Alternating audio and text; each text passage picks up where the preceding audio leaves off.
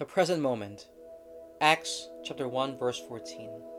All these devoted themselves with one accord to prayer, together with some women, and Mary, the mother of Jesus, and his brothers.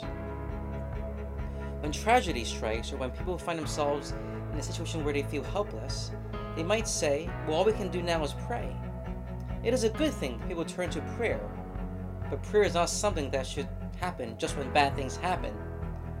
Prayer is not some meaningless and time passing activity.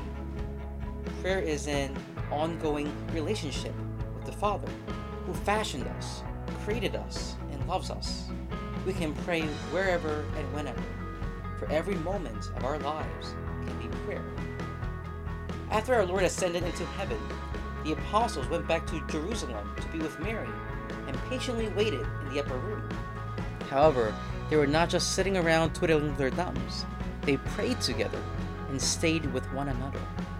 The Christian patience and waiting is not a meaningless one, it is one of great expectation and anticipation. Every moment of our waiting is a moment of God's grace.